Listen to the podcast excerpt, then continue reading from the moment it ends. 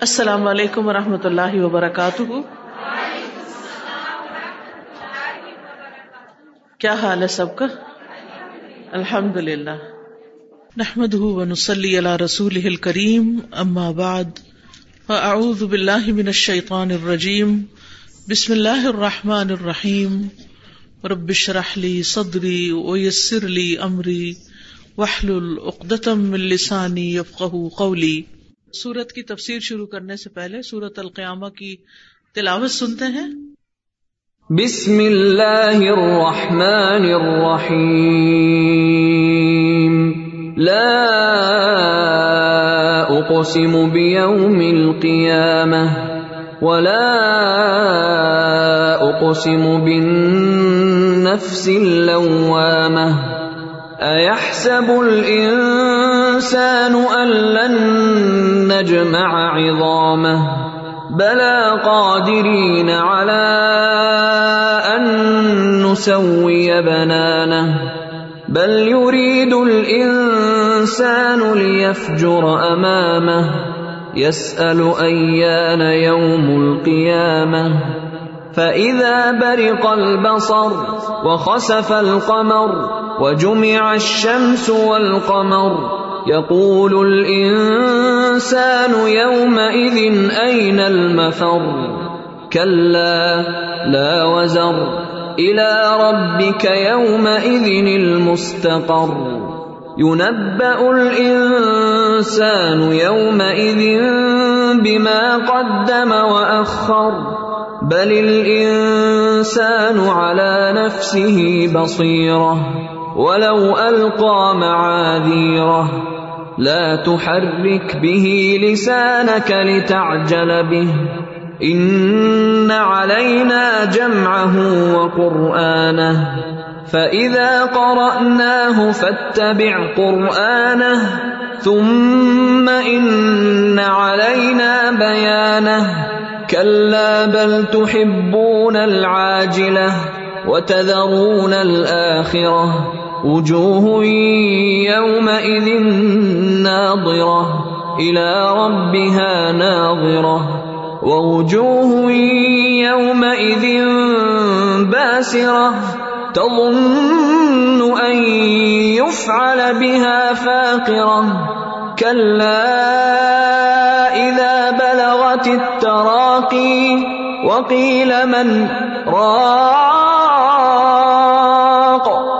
وظن أنه الفراق والتفت الساق بالساق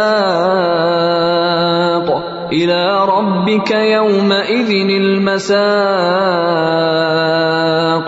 فلا صدق ولا صلى، ولكن كذب وتولى، ثم ذهب الى اهله يتمطى اولى لك فاولى ثم اولى لك فاولى ايحسب الانسان ان يترك سدى؟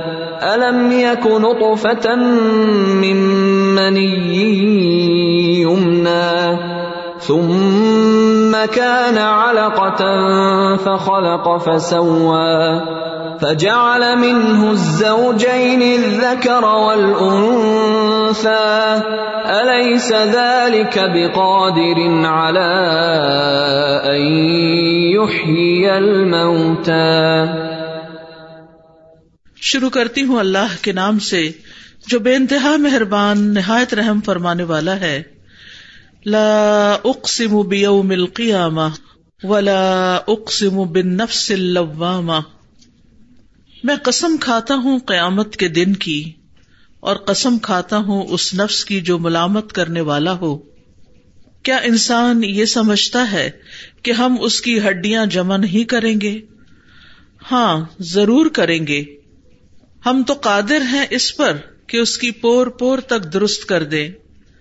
بلکہ انسان تو یہ چاہتا ہے کہ آگے آگے نافرمانیاں کرتا رہے۔ پوچھتا ہے کہ قیامت کا دن کب آئے گا۔ بس جس وقت کے نگاہ پتھرا جائے گی اور چاند بے نور ہو جائے گا اور سورج اور چاند جمع کر دیے جائیں گے، اس دن انسان کہے گا کہ آج بھاگنے کی جگہ کہاں ہے؟ نہیں نہیں، کوئی پناہ گاہ نہیں۔ آج تو تیرے رب کی طرف ہی قرار گاہ ہے۔ آج انسان کو اس کے آگے بھیجے ہوئے اور پیچھے چھوڑے ہوئے سے آگاہ کیا جائے گا۔ بلکہ انسان خود اپنے اوپر آپ حجت ہے، اگرچہ کتنے ہی بہانے پیش کرے۔ اے نبی صلی اللہ علیہ وسلم، آپ قرآن کو جلدی یاد کرنے کے لیے اپنی زبان کو حرکت نہ دیجیے اس کا جمع کرنا اور آپ کی زبان سے پڑھنا ہمارے ذمہ ہے۔ ہم جب اسے پڑھ لیں تو آپ اس کے پڑھنے کی پیروی کریں۔ پھر اس کا واضح کر دینا ہمارے ذمہ ہے۔ نہیں، تم جلد ملنے والی دنیا سے محبت رکھتے ہو اور آخرت کو چھوڑ بیٹھے ہو۔ اس روز بہت سے چہرے تر و تازہ اور بارونق ہوں گے۔ اپنے رب کی طرف دیکھتے ہوں گے۔ اور کتنے ہی چہرے اس دن بدرونق اور اداس ہوں گے، سمجھتے ہوں گے کہ ان کے ساتھ کمر توڑ دینے والا معاملہ کیا جائے گا۔ نہیں، جب روح ہنسلی تک پہنچے گی اور کہا جائے گا کہ کوئی جھاڑ پھونک کرنے والا ہے اور اس نے جان لیا کہ یہ وقت جدائی کا ہے اور پنڈلی سے پنڈلی لپٹ جائے گی، آج تیرے پروردگار کی طرف چلنا ہے۔ اس نے نہ تو سچ مانا، نہ نماز ادا کی، بلکہ جھٹلایا اور رو گردانی کی۔ پھر اپنے گھر والوں کے پاس اتراتا ہوا آیا، افسوس ہے تجھ پر، حسرت ہے تجھ پر۔ وائے خرابی تیرے لیے، کیا انسان یہ سمجھتا ہے کہ اسے بےکار چھوڑ دیا جائے گا؟ کیا وہ ایک گاڑھے پانی کا قطرہ نہ تھا جو ٹپکایا گیا تھا؟ پھر وہ لہو کا لوتھڑا ہو گیا۔ پھر اللہ نے اسے پیدا کیا اور درست بنا دیا۔ پھر اس سے جوڑے یعنی نر اور مادہ بنائے۔ کیا اللہ اس امر پر قادر نہیں کہ مردے کو زندہ کر دے؟ شروع کرتی ہوں اللہ کے نام سے جو بے انتہا مہربان، نہایت رحم فرمانے والا ہے۔ سورت القیامہ۔ مکی سورت ہے۔ آیات کی تعداد چالیس ہے۔ دو رکو پر مشتمل ہے۔ اس سورت کے شروع سے لے کر آخر تک قیامت کے دن ہونے والے حالات کے بارے میں بات کی گئی ہے اور قیامت کے دن لوگوں کے انجام کو بیان کیا گیا ہے۔ ارشاد باری تعالی ہے، لا اقسم بیوم القیامہ۔ نہیں، میں قسم کھاتا ہوں قیامت کے دن کی۔ یعنی قیامت کے دن ہی کو گواہ بناتا ہوں قیامت کے آنے پر کہ یہ ایک بہت بڑی حقیقت ہے۔ اصل میں قیامت تو ہر انسان کی اس وقت شروع ہو جاتی ہے جب اس کی موت کا وقت آتا ہے۔ من ماتا فقد قامت قیامت ہو جو مر گیا، اس کی قیامت قائم ہو گئی۔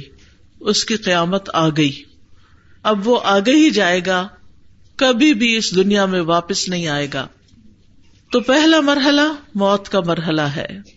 اور ہر نفس کو، ہر انسان کو موت کا ذائقہ چکھنا ہے۔ موت کے بعد جیسا کہ آپ جانتے ہیں کہ غسل اور تکفین کے بعد یعنی کفن کے بعد پھر دفن کر دیا جاتا ہے اور انسان اپنی قبر میں اتار دیا جاتا ہے۔ جہاں تک قبر کا تعلق ہے تو یہ عالم برزخ ہے۔ قبر آخرت کی پہلی منزل ہے۔ اگر اس منزل پہ انسان کے لیے آسانی ہو گئی تو آگے کی ساری منزلیں آسان ہوں گی۔ قبر میں انسان قیامت تک رہے گا یعنی یوم القیامہ تک پھر سور پھونکا جائے گا اور پھر ساری مخلوق اٹھ جائے گی۔ موت کے بعد دوبارہ جی اٹھنا ہوگا۔ وہ وقت شدید گھبراہٹ کا وقت ہوگا۔ لوگوں کو ننگے بدن اٹھایا جائے گا اور حشر کے میدان میں جمع کر دیا جائے گا۔ یوم نحشر المتقین الى الرحمن وفدا و نسوق المجرمین الى جہنم وردا۔ جس دن ہم متقی لوگوں کو رحمان کی طرف مہمان بنا کر اکٹھا کریں گے اور مجرموں کو جہنم کی طرف پیاس سے ہانک کر لے جائیں گے، تو وہاں پر لوگوں کا انجام الگ الگ ہو جائے گا۔ حشر کا دن ایک طویل دن ہے، بہت لمبا دن ہے۔ اس روز رسول اللہ صلی اللہ علیہ وسلم کی شفات سے حساب شروع ہوگا۔ جب حساب شروع ہوگا تو ہر شخص اکیلے اللہ سبحان تعالی کے سامنے کھڑے ہوگا۔ صحیح بخاری میں آتا ہے، نبی صلی اللہ علیہ وسلم نے فرمایا، تم میں سے ہر ہر فرد، ہر ہر انسان سے اللہ تعالی قیامت کے دن اس طرح کلام کرے گا کہ اللہ اور بندے کے درمیان کوئی ترجمان نہیں ہوگا۔ پھر وہ دیکھے گا تو اسے اپنے آگے کوئی چیز نظر نہیں آئے گی۔ وہ اپنے سامنے آگ دیکھے گا۔ بس تم میں سے جو شخص بھی آگ سے بچنے کی استطاعت رکھتا ہے، تو وہ آگ سے بچے۔ خا کھجور کے ایک ٹکڑے کے ذریعے ہی کیوں نہ ممکن ہو یعنی پوری کھجور بھی نہیں، کھجور کا ایک ٹکڑا ہی کیوں نہ ہو، اس کو دے کر انسان آگ سے بچنے کی کوشش کرے۔ اس دن انسان کے نام اعمال اس کو دے دیے جائیں گے۔ ہر انسان کو نام اعمال اس کا، اس کے ہاتھ میں دے دیا جائے گا۔ تو جس کا نام اعمال اس کے دائیں ہاتھ میں دیا گیا، اس سے آسان حساب لیا جائے گا۔ وہ اپنے گھر والوں کی طرف خوش خوش پلٹے گا۔ لیکن جس شخص کا نام اعمال اس کے پیٹ پیچھے دیا گیا یا بائیں ہاتھ میں، تو ان قریب وہ بڑی ہلاکت کو پکارے گا اور بھڑکتی ہوئی آگ میں داخل ہوگا۔ پھر نام اعمال تولے جائیں گے، ان کے لیے میزان قائم ہوگا۔ نبی صلی اللہ علیہ وسلم نے فرمایا، قیامت کے دن بڑے بڑے ترازو رکھے جائیں گے۔ بس اگر اس میں آسمانوں اور زمین کا وزن کرنا چاہیں، تو میزان اس سے بھی بڑا ہوگا۔ یعنی وہ چھوٹے چھوٹے ترازو نہیں ہے بلکہ اتنا بڑا ترازو ہوگا کہ جس میں زمین بھی رکھ دی جائے، آسمان بھی، تو ان کا بھی وزن آپ کو بتا دے۔ تو فرشتے پوچھیں گے، یہ ترازو کس کے لیے وزن کرے گا؟ اللہ تعالیٰ فرمائیں گے کہ میں اپنی خلقت میں سے جس کے لیے چاہوں گا، تو فرشتے کہیں گے سبحان کا ماں ابدنا کا حق کا عبادت اے اللہ، تو پاک ہے۔ ہم تیری ویسی عبادت نہ کر سکے جیسا کرنے کا حق تھا۔ حالانکہ فرشتے سارا وقت اللہ کا ذکر کرتے ہیں، اللہ کی تسبیح کرتے ہیں۔ تو وہ بھی کہیں گے کہ ہم نے حق ادا نہیں کیا۔ ہم کیا کہیں گے؟ ہم نے کیا حق ادا کیا؟ اس وقت ہر انسان کو سخت پریشانی ہوگی کہ اس نے دنیا میں اپنا وقت کیوں ضائع کیا۔ حشر کے میدان میں حوض کوثر بھی ہوگا۔ چونکہ سورج سوا نیزے کے قریب ہوگا، بہت قریب، تو اس لیے انسان سخت پیاسے ہوں گے۔ امت محمد صلی اللہ علیہ وسلم، نبی صلی اللہ علیہ وسلم کے ہاتھوں حوض کوثر سے پانی پیے گی۔ اور جس کو ایک مرتبہ پانی پینا نصیب ہو گیا، وہ دوبارہ کبھی بھی پیاسا نہ ہوگا۔ آپ کا حوض جو ہے یعنی حوض کوثر جو ہے، یہ بہت ہی خوبصورت حوض ہے۔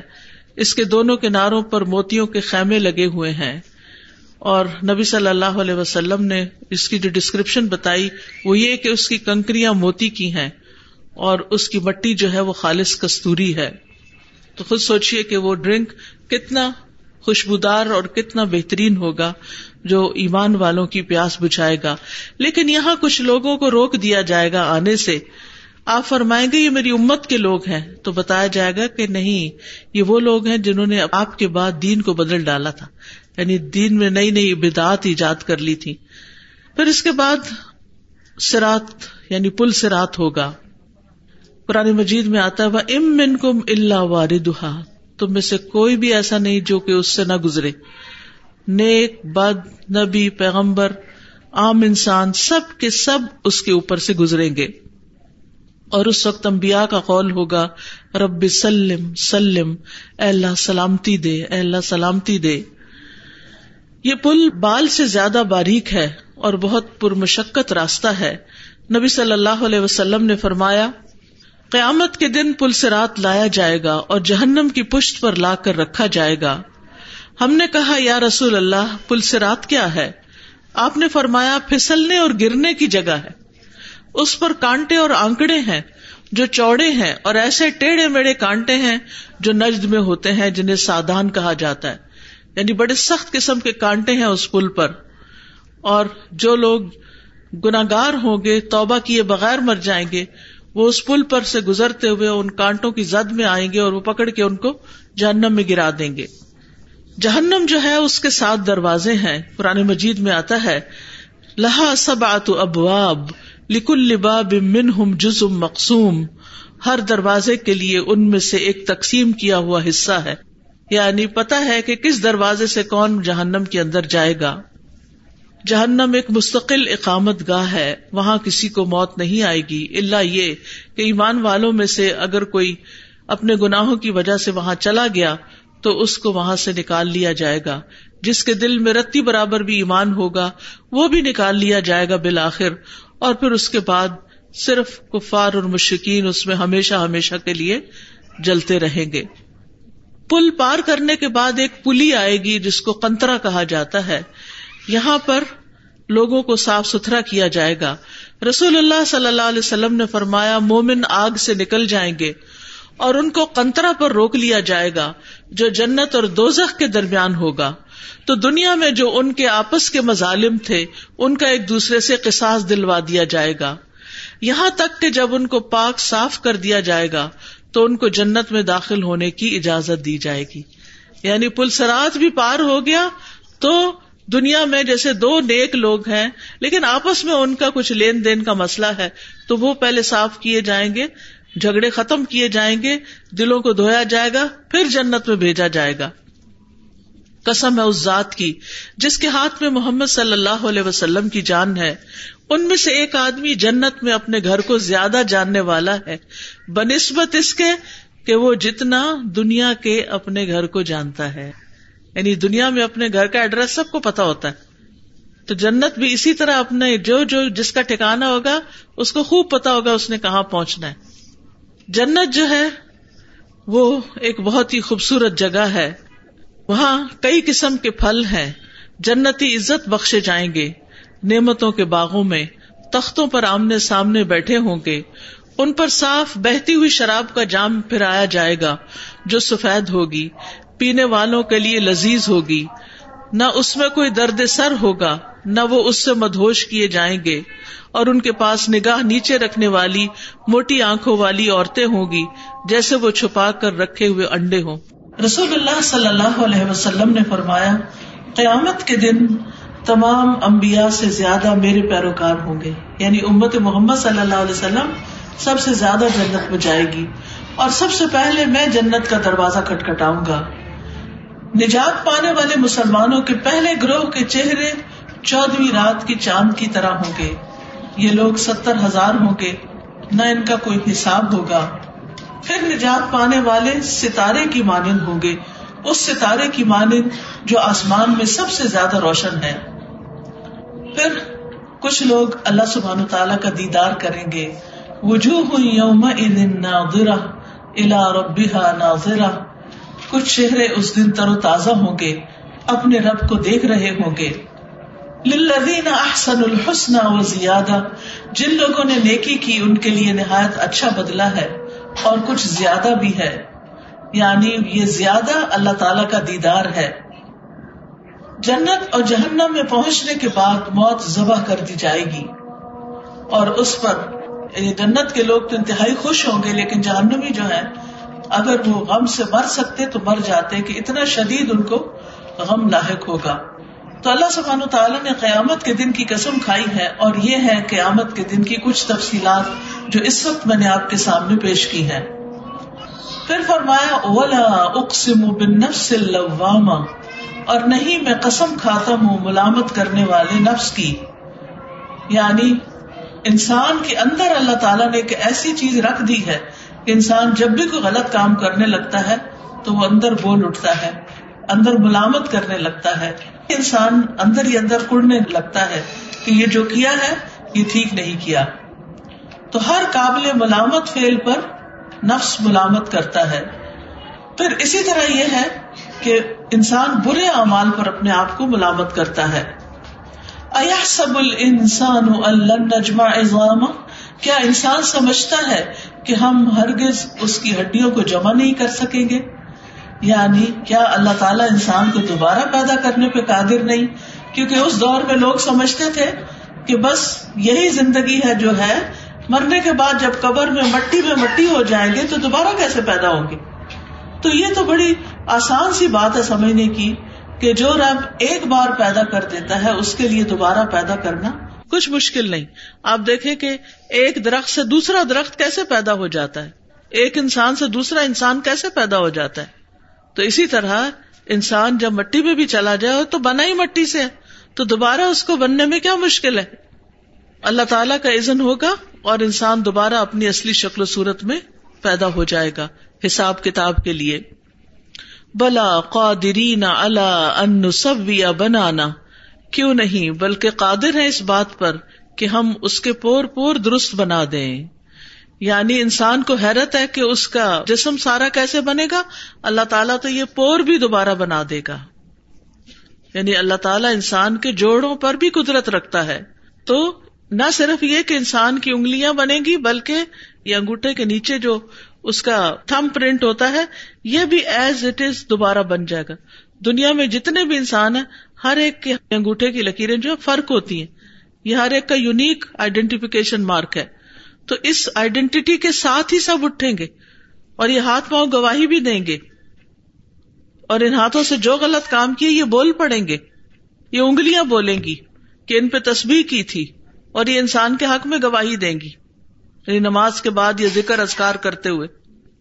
ایک مانا یہ بھی کیا گیا ہے کہ انسان سمجھتا ہے کہ دوبارہ نہیں اٹھایا جائے گا، ہم تو اس بات پہ بھی قادر ہیں کہ ان کے ہاتھوں کو آگے سے برابر کر دیں۔ یعنی جیسے اونٹوں کے پاؤں ہوتے ہیں نا، یا ہاتھ ہوتے ہیں، جس کے آگے انگلیاں الگ الگ نہیں ہوتی۔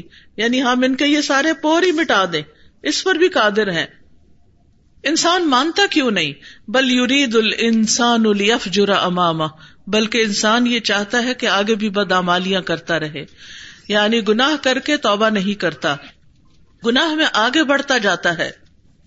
نیکی کی بجائے گناہ کے کاموں کا ارادہ کرتا ہے۔ قیامت کو جٹلاتا ہے۔ یس الان یوم القیامہ۔ قیامت کے دن کی تیاری کرنے کی بجائے کیا کہتا ہے؟ کب آئے گا قیامت کا دن؟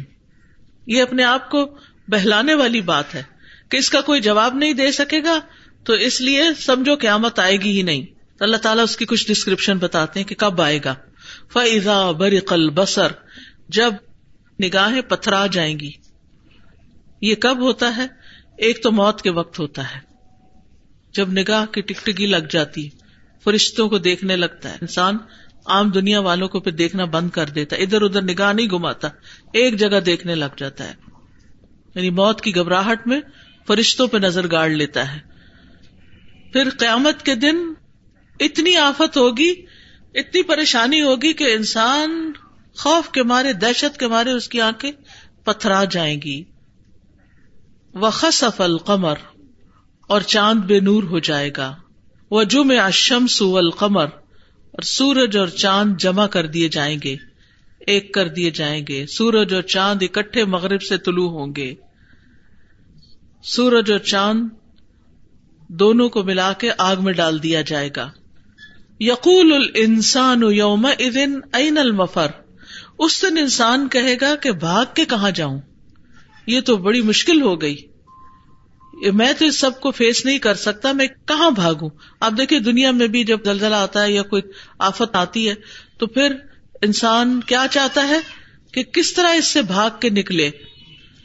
ایک مانا یہ بھی کیا گیا ہے کہ انسان اللہ سے حیا کرتے ہوئے شرم کھاتے ہوئے کہے گا کہ میں اب اللہ کو فیس نہیں کر سکتا، بھاگ کے کہاں جاؤں؟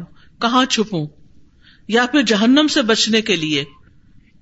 اور کافر اور مومن دونوں ہی یہ کہیں گے کہ کہاں بھاگ کے جائیں۔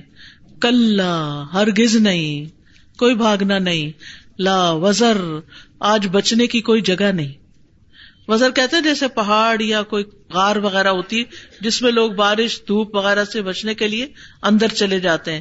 قیامت کے دن اسٹریٹ صاف میدان ہوگا۔ چھپنے کی، بچنے کی، گھسنے کی آگے پیچھے ہونے کی کوئی جگہ ہی نہیں ہوگی۔ کوئی تحفظ کی جگہ نہیں، کوئی پروٹیکشن نہیں، کوئی پہاڑ نہیں، یا کوئی آڑ نہیں کہ جس کے پیچھے وہ چھپ جائیں۔ الا رب کا یوم عید المستقر۔ تیرے رب کی طرف اس دن ٹھہرنا ہے۔ یعنی آج پہنچنا تیرے رب کے پاس ہے۔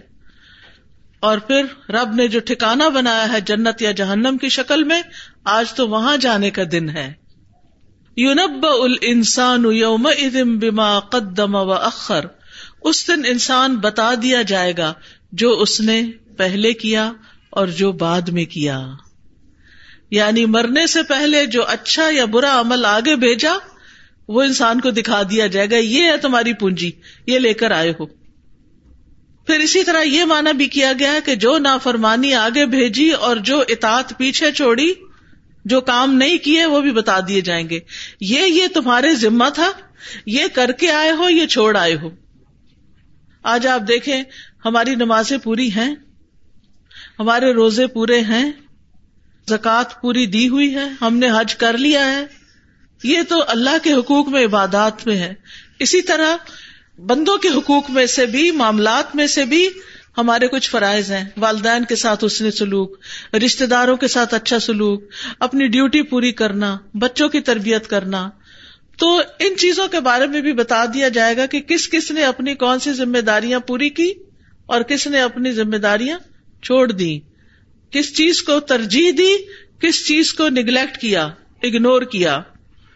پھر زندگی کے ابتدائی اعمال اور آخری اعمال۔ جب کوئی فوت ہو جاتا تو پوچھتے اچھا اس کا آخری دن کیسے گزرا تھا؟ پھر بتانے لگتے ہیں، اس طرح سو کے اٹھا، نماز پڑھی، قرآن پڑھا۔ ابھی ریسنٹلی یکم جنوری کو ہماری والدہ کی ایک بہت عزیز دوست کا انتقال ہوا ہے۔ تو ان کا بتا رہے تھے، تقریباً خل ایٹی سکس یا سیون ایئر کی ایج تھی ان کی۔ بچپن سے ہم نے ان کو دیکھا تھا۔ ہماری پیدائش سے پہلے ان کی شادی ہوئی تھی یعنی کافی ایجڈ تھی۔ تو وہ اپنی زندگی کے آخری دن تک بھی کام کرتی رہی۔ جامع المسنات ہے، تو وہاں پر وہ ڈائریکٹر تھی۔ اور بچیوں کا انتظام دیکھنا، ان کی ضروریات پوری کرنا، وہاں پر گئی۔ اگلے دن صبح اٹھی، نماز پڑھی، قرآن پڑھا اور اپنے ذکر ازگار کر کے تو کہتی ہے، مجھے کچھ گھبراہٹ سی ہو رہی۔ اور پھر ہسپتال لے گئے تو اس سے پہلے کہ ٹریٹمنٹ شروع ہوتی، فوت ہو گئی۔ تو آپ دیکھیے کہ کیسی خوش قسمت تھی۔ ساری زندگی نیک کاموں میں گزاری اور آخری دن تک اپنا کام کاج کر کے صبح اٹھی نماز پڑھی اور ذکر ازکار کر کے رخصت ہوئی۔ ہاں؟ تو یہ نصیب اسی کو ہوتا ہے نا جس کی زندگی میں روزانہ یہ کام ہو۔ یہ تو نہیں کہ صبح اٹھے اور پھر سو گئے۔ نہ قرآن پڑھا، نہ نماز پڑھی۔ بعض لوگ تو اٹھتا بھی کوئی نہیں۔ تو یہ ساری چیزیں قیامت کے دن دکھا دی جائیں گی کہ کیا کر کے آئے ہو۔ ہم اپنا انجام کیا چاہتے ہیں؟ وہی انجام ہوگا جو ہم روز کرتے رہتے ہیں۔ تو ہمیں اپنی عادتوں کو بدلنا ہے، اپنی غفلتوں کو دور کرنا ہے، اپنی سستی کو دور کرنا ہے۔ اور جو کرنے کے کام ہے ان کو فرسٹ پرائرٹی پہ کرنے کی تدبیر کرنی چاہیے۔ اس کے بارے میں علم حاصل کرنا چاہیے، سیکھنا چاہیے، تاکہ ہم اللہ کے حضور حاضر ہوں تو ہمیں شرمندگی نہ ہو۔ پھر اسی طرح یہ بھی بتا دیا جائے گا کہ کون سے برے اعمال آگے بھیجے اور کون سے خیر کو پیچھے چھوڑ دیا اور جو فرائض آگے بھیجے اور جو فرائض پیچھے چھوڑے جو دنیا کے لیے آگے رکھا اور آخرت کے لیے پیچھے کر دیا وہ بھی بتا دیا جائے گا یعنی ہر دنیا کا کام تمہارے لیے اول ترجیح تھا اور جو کام آخرت کے تھے وہ تم ٹالتے رہتے تھے پھر قیامت کے دن سینوں کے بھید بھی کھل جائیں گے کوئی چیز چھپی نہ رہ جائے گی۔ انسان اپنے نام اعمال کو خود پڑھے گا۔ قرآن مجید میں آتا ہے وہ نخرج لہو یوم القیامتی کتاب القاہ منشورا۔ اقرا کتاب کفا بنفس کل یوم علیہ کا حسیبا۔ اور قیامت کے دن ہم اس کے لیے ایک کتاب نکالیں گے، جسے وہ کھلی ہوئی پائے گا۔ پڑھ اپنی کتاب، آج تو خود اپنے آپ پر بطور محاسب کافی ہے۔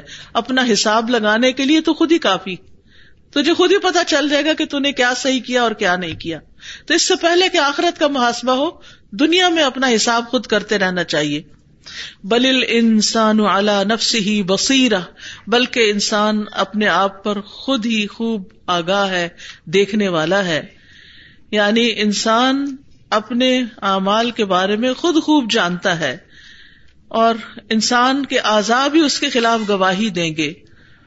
انسان اپنے غلطیوں کو بھی جانتا ہے، اپنی کمیوں کو بھی جانتا ہے، اور اپنی اسٹرینتھ کو بھی جانتا ہے، اپنی ویکنیس کو بھی جانتا ہے۔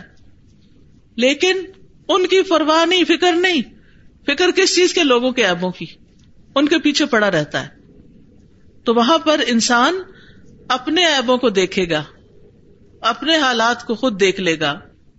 ولو القا معذیرا اگرچہ وہ معذرتیں کرے، جسے پنجابی میں کہتے ہیں، اگرچہ وہ ترلے کرے، اگرچہ وہ حجتیں ظاہر کرے، اگرچہ وہ اس وقت شرمندہ ہو، نادم ہو، لیکن قیامت کے دن کوئی معذرت قبول نہ ہوگی۔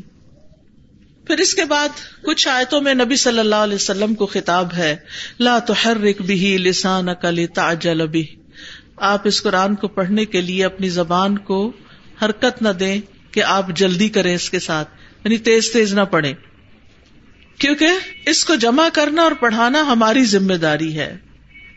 یعنی آپ کے سینے میں محفوظ کرنا اور پڑھانا ہمارا کام ہے۔ ان علینا جم اہ و قرآن فضا کرا نہ فتب قرآن جب ہم پڑھے یعنی فرشتہ پڑھے، تو اس کے بعد آپ اس کے پڑھنے کی پیروی کریں۔ یعنی نزول کے بعد قرآت کو کان لگا کر سنیں۔ اور تلاوت کی جائے تو احکام کی پیروی کرے۔ تم ان علینا بیانا۔ پھر اس کا بیان کرنا بھی ہمارے ذمہ ہے۔ یعنی اس میں جو حلال، حرام اور دیگر احکامات کی وضاحت ہے، وہ ہمارے ذمہ ہے اور نبی صلی اللہ علیہ وسلم کے ذریعے اس کی وضاحت کر دی گئی۔ کل بل تو ہبون الجلا و تذرون الآخرا یعنی آخرت کا ذکر تم کیوں نہیں کرنا چاہتے؟ آخرت کے بارے میں تم کیوں نہیں جاننا چاہتے؟ کیوں نہیں اس کا تذکرہ کرنا چاہتے؟ کیوں نہیں سننا چاہتے؟ کیونکہ تم دنیا سے بڑی محبت کرتے، دنیا نہیں چھوڑ سکتے۔ کل بل تو ہبون الجلا و تذرون الآخرا اور یہ ایک حقیقت ہے، ہمیں دنیا میں ملنے والا سلا اور اجر بڑا پیارا ہے۔ اور کسی بھی نیک کام کا جو اجر اللہ تعالی دینے والا ہے، وہ ہم چھوڑ دیتے ہیں، وہ ہم بھول جاتے ہیں۔ اسی لیے ہمارے کاموں میں وہ کوالٹی نہیں آتی۔ ہم جلدی اجر چاہتے ہیں۔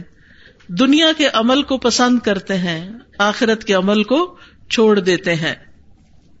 حالانکہ آخرت کے مقابلے میں دنیا کی حقیقت ہی کیا ہے۔ قرآن مجید میں آتا ہے کل متا دنیا کلیل ول آخرت خیر و ابقا۔ کہہ دیجیے دنیا کا سامان بہت تھوڑا ہے اور آخرت اس کے لیے بہتر ہے جو تقوی اختیار کرے۔ ومل حیات دنیا اللہ لعب و ولدار الآخرت خیر الدین یتقون۔ افلا تعقلون؟ اور دنیا کی زندگی کھیل اور دل لگی کے سوا کچھ نہیں۔ اور یقیناً آخرت کا گھر ان لوگوں کے لیے بہتر ہے جو ڈرتے ہیں۔ تو کیا تم نہیں سمجھتے؟ دنیا عارضی مقام ہے، آخرت ہمیشگی کا گھر ہے۔ آخرت ہی اصل میں دار القرار ہے، وہاں جا کے کرار آئے گا۔ وہاں جا کے ٹکیں گے ہم۔ دنیا میں تو ایک دن اٹھتے ہیں تو کچھ مسئلہ پیش آیا ہوتا ہے تو اگلے دن کوئی اور خبر سنتے ہیں۔ صبح کچھ ہوتی ہے، شام کچھ ہوتی۔ کہیں چین ہے ہی نہیں۔ ایک کے بعد ایک آزمائش، ایک کے بعد ایک امتحان، ایک کے بعد ایک کام۔ سارا دن دنیا کے کاموں میں ہی گزر جاتا ہے۔ تو زندگی اصل میں آخرت کی زندگی۔ اور پھر یہاں پر ہم اپنی عمر کو کنٹرول نہیں کر سکتے، کوئی مرنے سے بچ نہیں سکتا۔ جانا ہی جانا ہے۔ دنیا کے کسی گھر کے ساتھ کوئی چمٹ کے رہ نہیں سکتا۔ لیکن آخرت کا گھر وہی اصل گھر ہے، ہمیشہ کا گھر ہے۔ اصل ایش آخرت کی ایش ہے۔ بل فرون الحیات دنیا و لاخرت خیر و ابقا۔ بلکہ تم دنیا کی زندگی کو ترجیح دیتے ہو۔ صبح اٹھتے ہیں تو دنیا کی فکریں، شام ہوتی ہے تو دنیا کی فکریں۔ رات اور دن، کسی مجلس میں بیٹھتے ہیں، کسی دوست سے ملتے ہیں، کہیں فون کرتے ہیں تو بس یہی دنیا ہی کے مسئلے مسائل، دنیا ہی کے مسئلے مسائل۔ ہم سب اپنے بارے میں سوچے کہ ایک دن میں ہم کتنی بار موت کو یاد کرتے ہیں اور کتنی بار موت کا ذکر کرتے ہیں ایک دوسرے کے ساتھ کہ مر جانا ہے، کچھ اس کی بھی تیاری کرے اپنی آخرت کے لیے بھی کچھ بنا لے حالانکہ گھر تو وہ ہے۔ آپ دیکھیں، اگر آپ کا گھر دنیا میں بن رہا ہو، جیسے تعمیر کرواتے ہیں نا، گھر بنواتے ہیں اپنا، اور آپ رینٹ والے گھر میں رہ رہے ہوں تو کیا کرتے ہیں؟ رینٹ والے گھر کو سجاتے ہیں یا پھر جو اپنی زمین لے کے گھر بنا رہے ہیں، اس کے اوپر پیسے لگاتے کس گھر کو بنائیں گے؟ آپ یہ تھوڑی کہیں گے، میں اس رینٹ کے گھر میں رہتی ہوں، دو سال اور بھی رہنا ہے ابھی، تو میں اس کے اوپر ایک اور منزل بنوا دیتی ہوں۔ کریں گے ایسے؟ کیوں؟ کیونکہ یہ تو ہمارا گھر نہیں، یہ تو چھوڑ کے جانا ہے۔ جو اپنا گھر ہے، اس میں جا کر اس کے لیے کچھ تیار کریں، اس کے لیے کچھ بنائیں۔ تو دنیا عمل کی جگہ ہے، یہاں آخرت کا گھر بنتا ہے۔ وہاں جا کے نہیں بنائیں گے، یہاں سے بننا ہے۔ تو اس لیے دنیا کی بجائے آخرت کو اپنا ہم و غم بنا لینا چاہیے۔ دنیا کی لذتوں کو چھوڑنا بھی پڑے، آخرت کی خاطر تو چھوڑ دے۔ دنیا کو آخرت پر ترجیح نہ دیں۔ دنیا کے فائدے کے لیے آخرت کا نقصان نہ کریں۔ عقل مند وہی ہے جو آخرت کے لیے تیاری کرتا ہے۔ اپنی اس زندگی میں آخرت کے لیے بھرپور تیاری کر کے کما لیں۔ ابن عمر رضی اللہ عنہ سے روایت ہے، وہ کہتے ہیں کہ رسول اللہ صلی اللہ علیہ وسلم نے میرے جسم کا ایک حصہ پکڑ کر فرمایا، تم دنیا میں ایسے رہو جیسے کہ تم اجنبی ہو، یا کسی راہ کو عبور کرنے والے ہو، اور خود کو قبر والوں میں شمار کرو۔ مجاہد کہتے ہیں، پھر ابن عمر نے مجھ سے فرمایا، جب صبح ہو جائے تو شام کا انتظار نہ کرو، اور جب شام ہو جائے تو صبح کا انتظار نہ کرو۔ اپنی بیماری کے آنے سے پہلے، اپنی صحت سے اور اپنی موت کے آنے سے پہلے اپنی زندگی سے فائدہ حاصل کر لو۔ کیونکہ اے عبد اللہ تمہیں نہیں پتا کل تمہارا نام کیا ہوگا یعنی مردوں میں ہوگے یا زندوں میں ہوگے۔ یہیں سے ہم نے نیکا امال کا زیادہ راہ اکٹھا کرنا ہے۔ تو جو وہاں کی تیاری کرتے رہیں اور اس کے لیے اچھے اچھے کام کرتے رہیں تو دنیا میں بھی اللہ تعالیٰ ان کے چہرے روشن کر دے گا اور آخرت میں تو ہوں گے ہی تر و تازہ۔ وجوہ یوم نادرہ کچھ چہرے اس دن تر و تازہ ہوں گے۔ اس کے چار معنی بیان کیے گئے ہیں۔ ایک تو یہ کہ خوبصورت ہوں گے۔ دوسرا یہ کہ بہت خوش ہوں گے۔ تیسرا یہ کہ خوشحال ہوں گے۔ اور چوتھا مانا ہے کہ بہت مسرور ہوں گے، مسرت ان کے چہروں پر نمایاں ہوگی۔ سورت المتفین میں بھی اللہ تعالیٰ فرماتے ہیں ان الابرار لفی نعیم الارائک ينظرون تعرف فی وجوہہم نظرت النعیم بے شک نیک لوگ یقیناً بڑی نعمت میں ہوں گے، تختوں پر بیٹھے دیکھ رہے ہوں گے، تم ان کے چہروں میں نعمت کی تازگی پہچان لو گے۔ یہ کون لوگ ہوں گے؟ یہ کن کے چہرے روشن ہوں گے؟ اس کے بارے میں ایک روایت میں آتا ہے، ابن عباس کہتے ہیں، جو چہرے روشن اور سفید ہوں گے، وہ سنت کی پیروی کرنے والوں کے ہوں گے، جو آپس میں اتحاد اور اتفاق رکھنے والے لوگ ہیں۔ پھر وزو کی وجہ سے چہرے روشن ہوں گے۔ ظاہر ہے، دن میں پانچ دفعہ اگر کوئی اپنا چہرہ دھوتا ہے تو دنیا میں بھی اس کا چہرہ صاف ستھرا ہو جاتا ہے۔ یہی وزو کا پانی دنیا میں بھی انسان کو تر و تازگی بخشتا ہے، قیامت کے دن بھی ان لوگوں کے چہرے تر و تازہ ہوں گے، فریش ہوں گے، چمک رہے ہوں گے۔ رسول اللہ صلی اللہ علیہ وسلم نے فرمایا، میری امت کے لوگ وزو کے نشانات کی وجہ سے قیامت کے دن سفید پیشانی اور سفید ہاتھ پاؤں والوں کی شکل میں بلائے جائیں گے۔ تو تم میں سے جو کوئی اپنی چمک بڑھانا چاہتا ہے، وہ بڑھا لے یعنی وزو اچھی طرح کر لے۔ پھر سجدوں کی کثرت کی وجہ سے چہرے چمک رہے ہوں گے۔ اور یہ کہا جاتا ہے کہ جو شخص اچھی طرح سجدہ کرتا ہے تو سارا خون چہرے کی طرف کئی بار دن میں آتا ہے تو ایسے لوگوں کے چہرے جو ہیں دوسروں کی نسبت دنیا میں بھی زیادہ بارونق ہوتے ہیں۔ رسول اللہ صلی اللہ علیہ وسلم نے فرمایا، میں قیامت کے دن اپنے ہر امتی کو پہچان لوں گا۔ صحابہ نے عرض کیا، یا رسول اللہ صلی اللہ علیہ وسلم، مخلوق کی اتنی کثرت میں آپ انہیں کیسے پہچانیں گے؟ آپ دیکھیے کہ اتنے لوگ اتنے لوگ اولین و آخرین، آپ نے فرمائی یہ بتاؤ کہ اگر تم کسی استبل میں داخل ہو، جہاں کالے سیاہ گھوڑے بندھے ہوئے ہوں، اور ان میں ایک گھوڑے کی پیشانی اور ٹانگیں روشن اور چمکدار ہوں، اور سفید ہو، تو کیا تم اسے دوسرے گھوڑوں میں سے پہچان لو گے؟ انہوں نے جواب دیا، کیوں نہیں؟ آپ نے فرمایا، اس دن اسی طرح میری امتیوں کی پیشانیاں سجدوں کی وجہ سے روشن اور وزو کی وجہ سے آزاد چمک رہے ہوں گے وجوہ ہوئی یوم نادرا پھر اسی طرح حدیث سن کر آگے پہنچانے والے کے چہرے پر رونق اور جمال ہوگا۔ نبی صلی اللہ علیہ وسلم نے دعا دی، اللہ اس شخص کے چہرے کو تر و تازہ رکھے، جس نے ہماری کوئی بات سنی، پھر اسے دوسروں تک پہنچا دیا۔ یعنی علم کو آگے آگے بتایا، شیئر کیا، لیکن بتانا اتنا ہی ہے جتنا آپ نے فرمایا، اپنے پاس سے باتیں نہیں بڑھانی۔ تو جو شخص علم حدیث سیکھنے اور سکھانے میں مشغول ہوتا ہے، اس کو نبی صلی اللہ علیہ وسلم کی یہ دعا لگتی ہے۔ پھر اللہ کی خاطر باہم محبت کرنے والوں کے چہرے روشن ہوں گے۔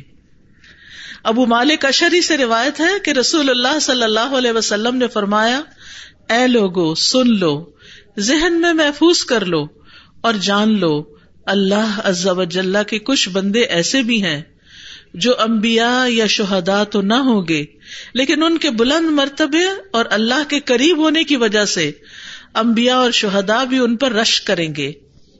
اس پر سب سے آخر میں بیٹھے ہوئے ایک دیہاتی نے گٹنوں کے بل جھک کر اور اپنے ہاتھ سے نبی صلی اللہ علیہ وسلم کی طرف اشارہ کر کے عرض کیا، یا رسول اللہ صلی اللہ علیہ وسلم، جو انبیاء اور شہداء نہ ہوں گے، لیکن ان کے بلند مرتبے اور اللہ کے قریب ہونے کی وجہ سے انبیاء اور شہداء بھی ان پہ رش کریں گے، تو ان کو ہم پہ واضح کر دیجیے کہ کون ہوں گے یہ۔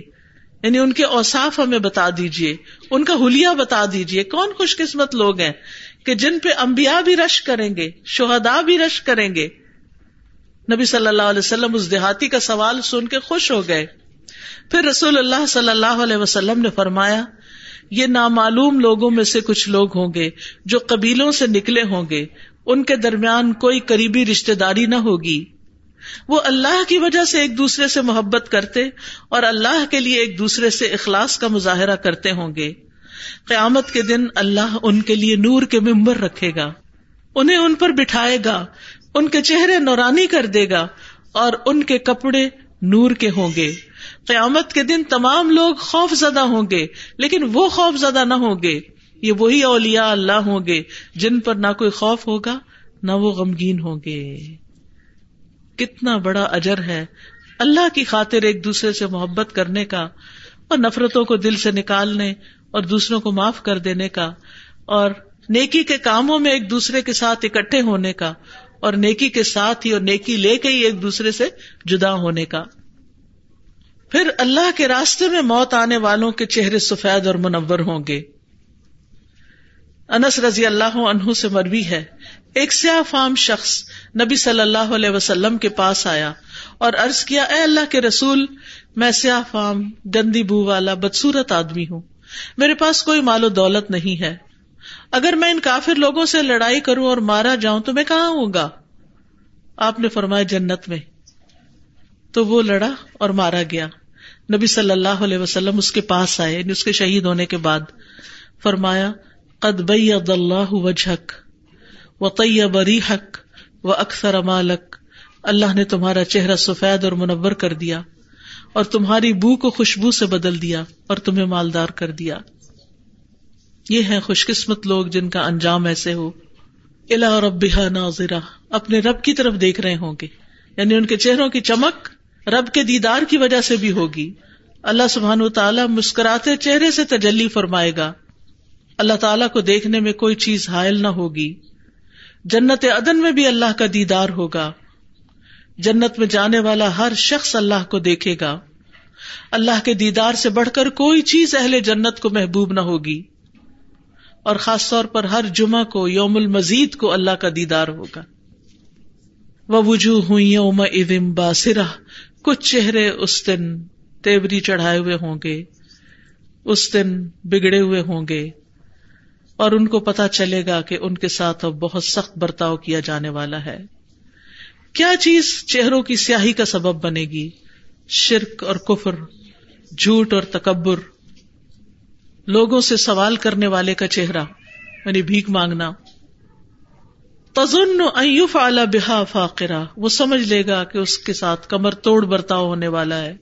بڑی مصیبت کا دن ہے، ہلاکت کا دن ہے۔ کل ہرگز نہیں ادا بلغت تراقی جب جان حلق تک پہنچ جائے گی، اب یہ مرنے والے کا حال بیان کیا گیا ہے۔ وکیل امن راق۔ اور کہا جائے گا، ہے کوئی جو دم جھاڑ کر دے، ہے کوئی طبیب؟ مزن الفراق۔ اور وہ بستر مرگ پہ لیٹا ہوا سمجھ لے گا، اب جدائی کا وقت بعض لوگوں پر جب موت آتی ہے تو ان کو پتا چل جاتا ہے کہ اب بس جانے کا وقت آ گیا ہے۔ تو وہ کہتے ہیں، اب چھوڑ دو، اب کچھ فائدہ نہیں دے گا۔ اب آخری وقت آ گیا ہے۔ ولطفت ساک بساک اور پنڈلی سے پنڈلی جڑ جائے گی۔ پنڈلی سے پنڈلی جڑنا، سختی کا سختی سے ملنے کے معنوں میں بھی استعمال ہوتا ہے محاورے میں۔ اور ایک معنی بھی کیا گیا کہ دنیا آخرت کے ساتھ جا ملے گی۔ ابھی تک دنیا میں تب آخرت سے جا ملا۔ ایک طرف آخرت، ایک طرف دنیا۔ پھر یہ بھی کہ موت کے وقت دونوں پنڈلیوں کو اکٹھا کر دیا جاتا۔ ہے آپ نے دیکھا ہوگا جو قریبی رشتے داروں میں کوئی فوت ہوا ہو کہ دونوں پاؤں باندھ کر کٹھے کر دیے گئے۔ الا رب کا یوم المساق۔ آج پاؤں تو بندے ہوئے ہیں، لیکن رب کی طرف واپس جانے کا وقت آ گیا ہے۔ آج کا دن واپسی کا وقت ہے۔ رب کی طرف جانا ہے۔ ہاں، یاد رکھیے، موت ایک اٹل حقیقت ہے۔ کوئی بھی موت سے بچنے والا نہیں۔ موت انسان کو گھیرے ہوئے ہے۔ کہتے نا، سامان سو برس کا پل کی خبر نہیں۔ کوئی پتا نہیں کس دن رخصت ہو جائیں۔ موت کا وقت اور جگہ مقرر ہے۔ موت کی سختیاں ہیں۔ مومن کی موت خوبصورت طریقے سے ہوتی ہے۔ قرآن مجید میں آتا ہے فما انکان من المقربین فروحم و ریحان و جنت نعیم و اما انکان من اصحاب الیمین فسلام الک من اصحاب الیمین بس لیکن اگر وہ مقربین میں سے ہے، تو اس کے لیے راحت اور عمدہ رسک اور نعمت والی جنت ہے۔ لیکن اگر وہ دائیں ہاتھ والوں میں سے ہوا تو تجھ پر سلام تو دائیں ہاتھ والوں میں سے ہے۔ مرتے ہی سلامتی اور جنت کی بشارت دے دی جاتی ہے۔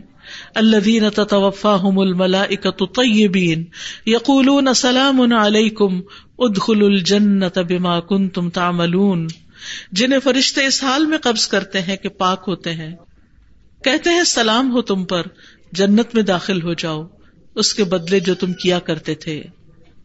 موت کے وقت فرشتے آ کر نفس مطمئنہ کہہ کے پکارتے ہیں، یا نفس المطمئنہ، ارجعی الا ربی کی رودیت مردیہ فد خلی فی عبادی ود خلی جنتی۔ اے نفس مطمئن، اپنے رب کی طرف لوٹ چل، تو اس سے راضی، وہ تجھ سے راضی۔ بس میرے خاص بندوں میں داخل ہو جا اور میری جنت میں داخل ہو جا۔ جنت کی خوشخبری مل جاتی ہے۔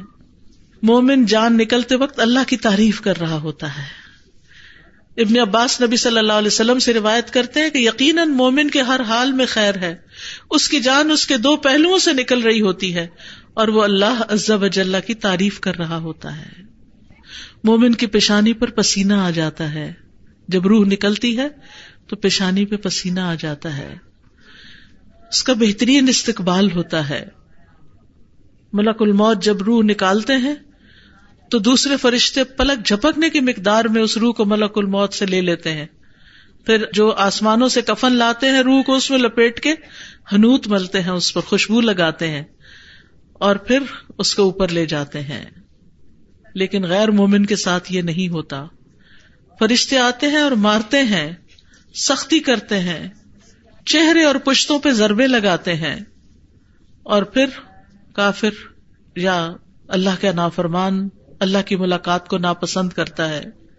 خبیس روح سے انتہائی بدبو اٹھتی ہے اور بدبودار کفن میں لپیٹ کر اس کو لے جایا جاتا ہے۔ یہ کون ہے خبیس فلا صدق ولا صلاح جس نے نہ تصدیق کی نہ نماز پڑھی۔ یعنی دو چیزیں ہیں۔ ایک وہ جو ایمان نہیں لاتا اور دوسرا وہ جو زبانی تو لا الہ الا اللہ کہہ دیتا ہے لیکن نماز نہیں پڑھتا۔ اس کا انجام بھی اچھا نہیں ہوگا موت کے وقت۔ مگر جو اللہ چاہے۔ نہ اللہ کی کتاب کی تصدیق کی، نہ نماز پڑھی، نہ رسالت کی تصدیق کی، نہ رسول پر ایمان لایا۔ اور نہ وہ عمل کیے جو رسول صلی اللہ علیہ وسلم نے بتائے۔ ولا کن کل لیکن اس نے جٹلا دیا۔ قیامت کو جٹلا دیا، آخرت کو جٹلا دیا۔ آخرت کے عذاب، جزا، سزا کو جٹلا دیا۔ وہ طول اور منہ موڑ گیا، منہ پھیر گیا۔ یعنی جب اسے ہدایت کی طرف، حق کی طرف بلایا گیا تو اس نے پرواہ نہیں کی۔ تم مذہب الا اہلی یا تمکتا پھر اپنے گھر والوں کی طرف چل دیا، اکڑتا ہوا۔ یعنی بجائے اس کے کہ کوئی ہدایت کی بات سمجھتا، اکڑ کر واپس اپنے گھر چلا گیا۔ اور اکڑتے ہوئے اس کی خاص طور پر چال کا ذکر کیا گیا ہے کہ متکبر لوگوں کی جو فاقرانہ چال ہوتی ہے اور جس طرح حق سے پیٹ موڑ کر جاتے ہیں اس کو ڈسکرائب کیا گیا ہے یہاں۔ اولا لکف اولا تم اولا لکف اولا۔ ہلاکت تیرے لیے ہلاکت، پھر ہلاکت تیرے لیے، پھر ہلاکت۔ سب السان ایتر کا سدا کیا انسان سمجھتا ہے کہ اسے یوں ہی چھوڑ دیا جائے گا؟ بیکار۔ اس کا حساب کتاب نہیں ہوگا۔ انسان سمجھتا ہے کہ اس پہ کچھ بھی فرض نہیں۔ اسے دوبارہ نہیں اٹھایا جائے گا۔ کیا وہ بےکار چھوڑ دیا جائے گا؟ اس کا محاسبہ نہیں کیا جائے گا؟ یاد رکھیے، ایمان والوں کی بھی آزمائش ہوتی، ایمان والوں کا بھی امتحان ہوتا ہے۔ تو دنیا میں انسان کے ایمان کی سچائی کو جاننے کے لیے اس پر آزمائشیں آتی ہیں۔ پھر جو صبر کرتا ہے، پھر بھی اللہ کی طرف بڑھتا ہے۔ تو اس کے لیے خیر ہی خیر ہے، بھلائی بھلائی ہے۔ الم یک نطفتم من منی یمنا کیا وہ منی کا ایک نطفہ نہ تھا جو ٹپکایا جاتا ہے یعنی اس کی تخلیق کا مرحلہ بیان کیا گیا ہے۔ ثم کان علاقتن پھر نطفہ علاقہ میں بدل گیا۔ فخلق فسوا، پھر اس نے پیدا کیا اور درست بنایا۔ فجعل منه الزوجين الذكر والانثى، پھر اس نے اس سے دو قسمیں نر اور مادہ بنائی۔ الیس ذلك بقادر على ان يحيي الموتى تم سمجھتے ہو کہ قیامت کے دن تمہیں جمع نہیں کیا جائے گا، تمہیں دوبارہ نہیں اٹھایا جائے گا۔ جس رب نے اتنے مرحلوں میں پیدا کیا، وہ دوبارہ پھر پیدا کر لے گا۔ پہلی دفعہ کیسے پیدا ہو گئے؟ وہ بھی تو رب نہیں بنایا تھا نا، تو دوبارہ بھی بنا لے گا۔ وہ اس بات پہ خوب قادر ہے کہ وہ مردوں کو زندہ کر دے۔ اگر آپ کو کوئی سوال کرنا ہے، کچھ پوچھنا ہے، تو یو آر موسٹ ویلکم جی آپ فرمائیے۔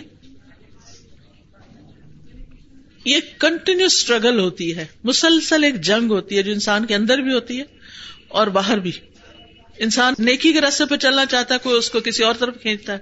یہی تو انسان کے امتحان ہے کہ پھر انسان خیر اور بھلائی کے رستوں کو دیکھتا بھی رہے، جانتا بھی رہے اور اس کے لیے اللہ سے توفیق بھی مانگے۔ کہ اللہ اس میں کامیاب اور یہ مرتے دم تک ہے، مرتے دم تک۔ جی آپ فرمائیے۔ جس نے بنایا اس کو زیادہ پتا ہے نا۔ اس میں کہ لکل لباب من ہم جز ام مقصوم یعنی منافق کس دروازے سے اندر جائیں گے؟ وہ الگ کر دیے جائیں گے۔ کفار کہاں سے جائیں گے؟ مشرقین کہاں سے جائیں گے؟ نماز نہ پڑھنے والے کہاں سے جائیں گے؟ جیسے جنت کے بھی دروازے۔ جنت کے آٹھ دروازے ہیں اور روزہ داروں کے لیے ایک دروازہ ہے۔ ٹھیک ہے؟ اسی طرح باقی نیک کام کرنے والوں کے لیے ایک دروازہ ہے۔ تو ہر ایک دروازے کی اپنی شان ہے کہ اس کے اعمال کے مطابق اس کو ویلکم کیا جائے گا۔ ٹھیک ہے؟ اور جہنم والوں کو پتا ہوگا ہم نے یہ جرم کیے تو یہاں سے اب رستہ جا رہا ہے۔ جی فرمائیے۔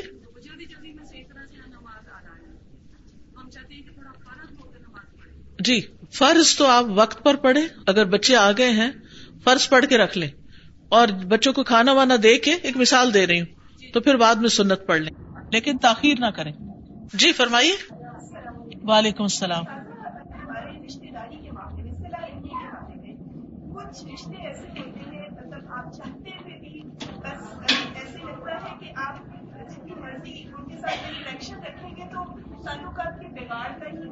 بس بہت زیادہ ان کے ساتھ نہیں تعلق رکھے کو مرنے جینے پہ، خوشی شادی پہ، اس طرح کے موقع پر بس سلام دعا کر لے لیکن ہر وقت آنا جانا نہ رکھے تاکہ بگاڑ نہ پیدا ہو۔ جی۔ میڈم یہ جو ڈے بائی ڈے رات میں اضافہ ہو رہا اور ڈے ہائی اس کی وجہ سے۔ جی آپ کا خیال درست ہے کہ بہت سے گمراہ کن چیزیں بڑھتی جا رہی ہیں کیونکہ لوگوں کو علم نہیں ہے۔ جو مائنڈ کرے اس کے لیے دعا کر دیں۔ غیر اللہ کے نام میں تو صاف پتہ ہے نا سب کو نہیں کھاتے۔